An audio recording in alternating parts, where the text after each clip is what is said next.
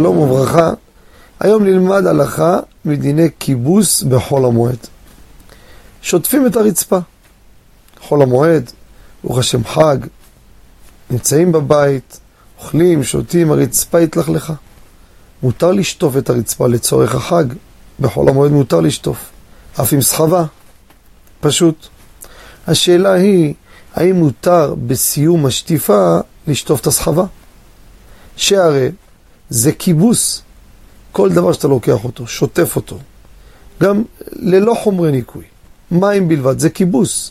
וכיבוס אסור בחול המועד. אז מה עושים? בסיום שטיפת הספונג'ה.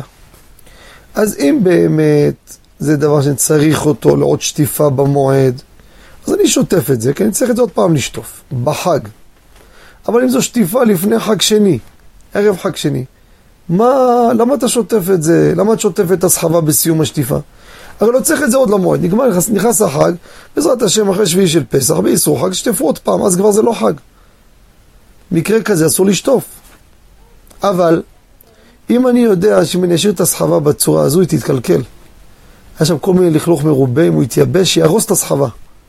שאני יודע בצורה ודאית, לא סתם, אה, יש הרבה פעמים שטיפה, שזה לא בדיוק לכלוך כזה שיהרוס את הסחבה.